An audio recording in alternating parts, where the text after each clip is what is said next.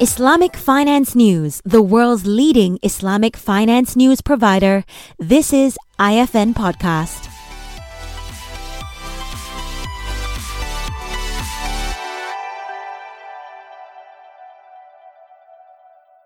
Hello and welcome to another episode of IFN Podcast. My name is Vineeta Tan, the managing editor of Islamic Finance News, and today we'll be talking about supply chain finance.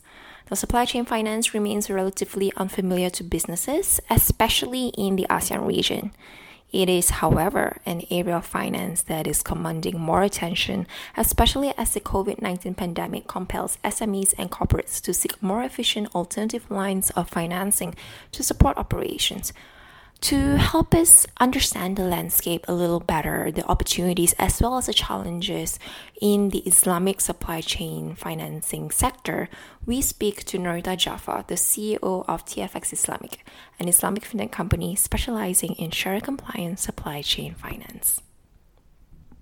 All right, Norita, thank you so much for joining us here today. Um, we're really excited to have you on our show because uh, we will be discussing supply chain finance, particularly looking at um, the asset class or the financing in the Islamic finance context. So um, let's get right into it. Uh, supply chain finance is obviously relatively new, but also very fast growing. And we see that especially in um, Western democracies. Um, and in recent years, uh, in Asia, perhaps also in Malaysia, we are seeing more of supply chain finance, or at least traditional financial institutions such as banks looking at offering supply chain finance solution. Um, that being said, though, the reality is that um, supply chain finance is not as familiar um, to the market as compared to either conventional or even Islamic financing. So, can you perhaps set the scene for us? Um, let's start our conversation with what is the landscape like for supply chain financing? Thanks. Um, so I think the word supply chain itself can be very daunting. Okay, so let me tell you the two broad definition of supply chain um, from an understanding from the, as you said, the Western demographies, right?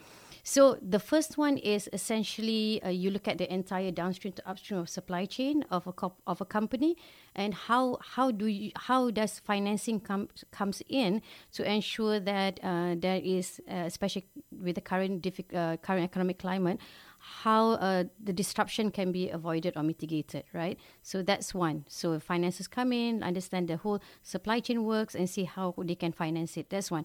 The second one, which is um, I think perhaps seventy percent of uh, what the market is using now, is they have used supply chain in a way where um, it's buyer led, where uh, the the the large the large companies who are the, the buyers um, is able to use their investment grade for the vendors um, to finance. We, what that means is that um, um the, the, the, the approved invoices or the, the, the trade receivables or the PO documents of the SMEs um, can uh, the interest borrowing rates can be based on the investment grading of the uh, of the corporate buyers. So that's that's essentially SMEs uh, uh, piggybacking on the on the corporate buyers. So that's the second definition of it. Um, so what's what's in it? What's in it for both parties, the SMEs and the corporate buyers? So uh, if if you if you ask the the the players, the enablers of supply chain in in US and the UK, they will tell you 70% of their clients uh, who are corporates, they see this uh, as a means to actually extend their days payable outstanding. Uh, in Malaysia, you follow the act, um, uh, the corporates have to pay the vendors at 45 days. Um, but if it's a financer comes in and finances their vendors, the buyer can extend that 45 days credit terms to longer, 60, 90 days. So hence the DPO is extended, this payable outstanding is extended, and they're able to optimize their working capital within the corporate. So that's one reason, right? Um, and secondly, of course, uh, you know, a lot of companies now you see in part of their sustainability reporting, they have an, a big obligation to ensure that the vendors are there to to to to be there to to serve them in a um, uh, in a sustainable supply chain. Okay, what's in it for the SMEs? Obviously, two things. First is lower rates. So once you know an SME get an trade finance which is you know latched to the investment grade of the corporates, ideally, I mean, essentially, they get lower rates than if they will go to the uh, to a straight uh, trade financing to a bank. Okay, for SME, that's it. But supply chain finance only works efficiently if there's a technology platform, and because of this. Um, you get your disbursement faster. A lot of things are done in a very efficient manner and speedy. Yeah. So so um, that that's that's essentially the definition and the benefits of supply chain finance. So in Malaysia, you see, uh, you know, I, I um, the government has, um, I've heard about supply chain the last one year. So last week we hear in the budget announcement that the government has allocated some 300 million to Exim Bank. So uh, that's great. That's great, you know, because for us, um, if uh, we applaud if the government is also with the private sector to do this. Um, so that's that's where the where we see the initiative moving to, towards. So next year will be an exciting supply chain finance year. Um, if you're looking at how much the value there is for supply chain, uh, you look at uh, the untapped value for trade payables in Malaysia alone is 100 billion. So that's how much SMEs could have used their papers for financing, but it's untapped. Um, at the public listed companies, they have about 20 billion of untapped trade payables. Ringgit. Yes, ringgit. So that's that's huge, yeah. So there is there's enough pie for everyone, honestly. Yeah. So when we look at it, obviously you've talked about the advantages of supply chain finance, lower rates and speedy being efficient. Um, supply chain finance adoption rate is still relatively low. Mm. Um, what are some of the challenges or barriers when it comes to um, adopting supply chain finance? Right. Uh, um, so th- there is uh, quite uh, a few banks in Malaysia that um, doesn't carry out trade finance in a in a big way. So hence it's very manualized, right? Um, so supply chain finance uh, cannot be adopted in a big way if it's still uh, it's not if it's not automated right? So you you have to be connected to the system at the buyers. Uh, you have to be connected to the banking system, and it has to be very seamless user journey to the SMEs. Because you you have to remember with uh, supply chain finance, the SMEs will expect money within one to two days. You know there is the the the the banks, if they want to do trade finance, if they are not automated, the SME folks will get money 15 days, right? And that's just that's just too long. So yeah, so um, supply chain finance will only work if if there's a platform, there's a technology that's robust enough that's able to interface all three um, target users, which is in this case the buyers, the supplier vendors, and the finances, and it has to work real real time seamlessly. So technology is at the core driving supply chain finance. Um, in that sense, you know, TFX Islamic is positioning itself. Uh, you guys just launched. Um, you are the first uh, digital supply chain finance platform in Malaysia. But we are also seeing banks offering supply chain finance. So in that sense, um, how is your offering different from that of a bank? If tech, you need tech for it to work anyways, right? Right, right. Okay, um, this is it, right? I, I, I, honestly, if you look at from our where we come from as a fintech, we are not here to compete with the banks, you know, and I think that's absolutely no way. So we we are here to collaborate, and I think banks in Malaysia are slowly understanding that there are certain space of products uh, within them that it is um, it's easier to work with fintechs right? So in the case of uh, supply chain finance, um, it requires you to be able to have a deep understanding of the corporates. How do you optimize the working capital? How do you uh, have a balance sheet that have a healthy performance over the several years? It really takes. Um, um, a combination of, uh, you know, an accountant and an advisory, and is a is is a tot- is a um, a, di- uh, a diverse um, knowledge which is just beyond banking and disbursement and settlement right? Um, so it, the bank if the bank if is ever to do supply chain finance they have to have a supply chain finance expert which is a talent which is very very rare in malaysia. Um, so hence working with a fintech or enabler a catalyst like us works well right? Because we we understand how the corporate buyers work so they just figure out how to, you know, fund, right? Do the financing part. Um, and and I think there is um, uh, there is always that engagement with the SMEs that the banks cannot address everything, right? So this is where we come in as well, where the relationship with the SME, how do how is it recurring? How do we manage the retention part and all that? And um, uh, being in a, in a, on a platform, understanding um, SMEs retention and return customers is a totally ball, different ball game altogether. Yeah, yeah. And how does Islamic supply chain finance fit into the narrative? Because, for example, TFX Islamic, your parent company is in Singapore, Mm. right? And they belong in the conventional space. Mm. And it was a conscious decision, a strategic de- decision to launch the Malaysian business in the Islamic Yes, space, yes. right? So perhaps you could shed a bit of light on one, the Islamic supply chain financing market, and also what kind of opportunities do you see for Islamic supply chain? Okay. Um, so I think us being here in Malaysia, um, you know, Malaysia, uh, I wouldn't say Islamic is, is matured, is growing. And this is, we're talking about billions and trillions that is essentially untapped. So we, we look at it from that perspective. And if you look at the list of Bursa companies um, that is um, Sharia compliant, is, is huge, right? Is and the requirement for you to be Sharia compliant, where you have to put your deposits, your finance have to come from, you know, um, an Islamic financer and so forth. There's there's still that large opportunity that is, uh, you know, uh, that is untapped. So, uh, hence in Malaysia, we feel that there is still that um, that space that we we can we can tap. Uh, and us being in Malaysia ourselves, we feel that we must be solid ho- home ground first. Okay, um, so this is also where uh, we work closely with Refinitiv. So Refinitiv, uh, previously owned by Thomson Reuters. So uh, we we grow with them in the Islamic space as well. Yeah. Where do you see the opportunities for Islamic supply chain finance in terms of like geography? Obviously, Malaysia is one. Yes, Where else? yes. Um, oh, okay. I think you know the numbers better. So, so we, we, we are second in this space, all right.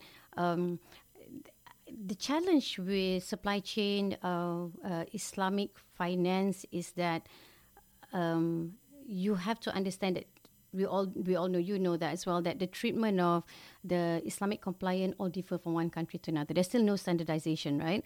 Uh, so to translate that into um, uh, the technology processing, um, how to feel the compliant, when the regulators themselves in some some Islamic countries are still very va- vague, is a challenge.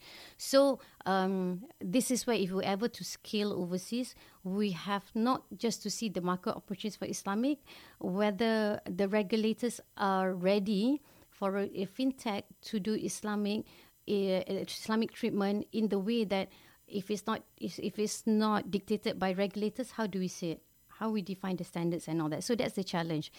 But I think the opportunity is huge. You know, we we have countries like Bangladesh and Pakistan who's got really single digit Islamic um, uh, finance exposure and so forth. So yeah, so that there, there is a large opportunity for us. On that note about the importance of having the right regulatory framework or support, yeah. how's the regulatory landscape like here in Malaysia for supply chain finance slash Islamic supply chain financing? Okay, so uh, that's that's the uh, the part, right? That's the we've been lucky because I think we go to issuers and uh, all the banks, all the Malaysian banks has Islamic banking, so it's an easy chat. It's an easy opening for us. And we've also, also always uh, we've been lucky with the corporate buyers too because um, the GLCs and the public listed companies we've been talking to, all of them are actually kind of like uh, fall under the guideline of Sharia pillar in the Bursa um, right? So it's not like oh, oh, they, you know, okay, do I go Sharia or do I go con- convention? No, it's it's like an understanding.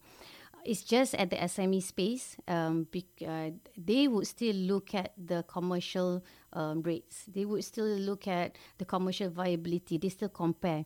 Hence, uh, from where we come from, we still have to ensure that the Islamic rates is competitive with the conventional ones. So yeah, um, that that's only our only um, um, issue for us. Other than that, I think if you ask between Islamic and conventional, there is uh, no large barrier for entry for us. It's been it's been very pleasant. So tell me, what's your growth strategy? I guess I've just launched, but obviously this was uh, many months in the making. So what's next? What can we expect from TFX over uh, the next 12 months? Oh yeah, so we're excited, right? So about this because I think we are at the time where um, corporates are looking for alternative financing. Uh, corporates are doing corporate restructuring with the existing banks. Uh, how else can we do this without affecting our credit lines with our existing banks? How, how can we do this without impacting our balance sheet? But at the same time, they have, uh, corporates have an obligation to ensure supply chain is sustainable, products and services are not disrupted. Uh, we have a, an obligation to the nation to play a role to ensure SMEs are assisted. Right? I think how much can how much um, can the government help? You know, in terms of funding, can the government have tenacity to help uh, SMEs end to end? They don't. So this is where large corporations and uh, corporates have to come in and help. So um, yeah, so so for us, it's like um, the the corporates welcome us, right? It's just um, it takes time to actually educate them, and of course, when you work with corporates, there are a lot of uh, departments, entities that have to get a buy-in. So hence, we're hoping that we we really thinking like, is there an easier way or faster way to help the SMEs, right? So uh, that is a constant dialogue that we have to keep telling them like you have to help SME. It's, it's not about your bureaucratic process anymore, right? Uh, just get on, move, get on quickly with it. Yeah. So obviously, there's a lot of education required, yes, yes, and yes. that will be something you'll be engaging as well. Yes, we, we have to. Yeah, that is the most time consuming for us actually. So, like your, could you share with us perhaps like your priorities for 2021 considering? Um, um, so I I think um, for 2021, we see ourselves actually positioning ourselves as the market leader in Islamic supply chain finance. Um, we have uh, embarked that in the last couple of weeks. Um, we will continue on with our buyer-led strategy. Um, over time, you will hear us uh, advancing um, in our technology space. Um, we will not just be focusing on buyer-led supply chain finance, because again, we are we are a tech company first. Um, and then we hope to establish more partnership with banks and financial institutions locally and overseas. So hopefully by year, uh, uh, by the end of the year, uh, our foothold in this space is stronger. And there are plans, as you mentioned, to expand the scope beyond supply chain finance. Is there any particular uh, segment? Well, that's the thing, right? Um, uh, during this whole economic crisis, um, everyone, not just the corporates, even the SMEs, um, they're looking out for alternative financing. Everyone is hoping uh, folks like the banks, financial institutions, fintech to come up with more alternative financing. Um, so yes, so that's very in that space, right? How else can we help um, the, the, the the SMEs, right? So that's always been our core proposition. Um, while working with a bank is a way of means of getting it, but helping uh, SMEs has always been something uh, strong in our hearts. So um, yeah, so going forward, that will essentially be our our core in developing or uh, you know enhancing our business development. So I know it's still early days yeah. because you have just launched, but are there um, ambitions to expand geographically into different markets? And if so, where is that in your roadmap? Right, right. So of course, by virtue that you know um, uh, we we're a Malaysian company, we're established in Malaysia, but we also have parent company in Singapore that's indirectly um, uh, owned by um, a supply chain company in Hong Kong and uh, and Refinitiv Thomson Reuters. So uh, even before we started, we always knew that scaling uh, beyond Malaysian waters is something that we, we have to do. So you know we're hoping that um, this will be announced soon as to our plans. But yes, we do have plans to actually um, go to the Islamic markets that we feel is untapped in the supply chain. And um, on a final note, like supply chain finance, of course, is is still relatively new here. What do you think um, is needed in order to sort of advance supply chain financing? Oh, okay um, as I said, uh, we were very thankful last week that the government took a leap in announcing and, and and showing that there there is an understanding by the government. Surprisingly, though, because we've not approached any of the government entities so far, um, so we were quite take, uh, taken by surprise by that. Yes, I think that the the government has to come, and here they have started they've started. We're hoping that um, the, the banks will uh, see that a fintech uh, is enabler. Perhaps Bank Negara will see too that it will not be able to work without an, an enabling or a catalyst, which is, which is a fintech. Um, yeah, and hopefully the next way is to see uh, banks working more with fintechs in alternative financing um, rather than competing directly with their uh, current products. Yeah. All right. Thank you so much, Norita, for joining you. us today. Thank you so much.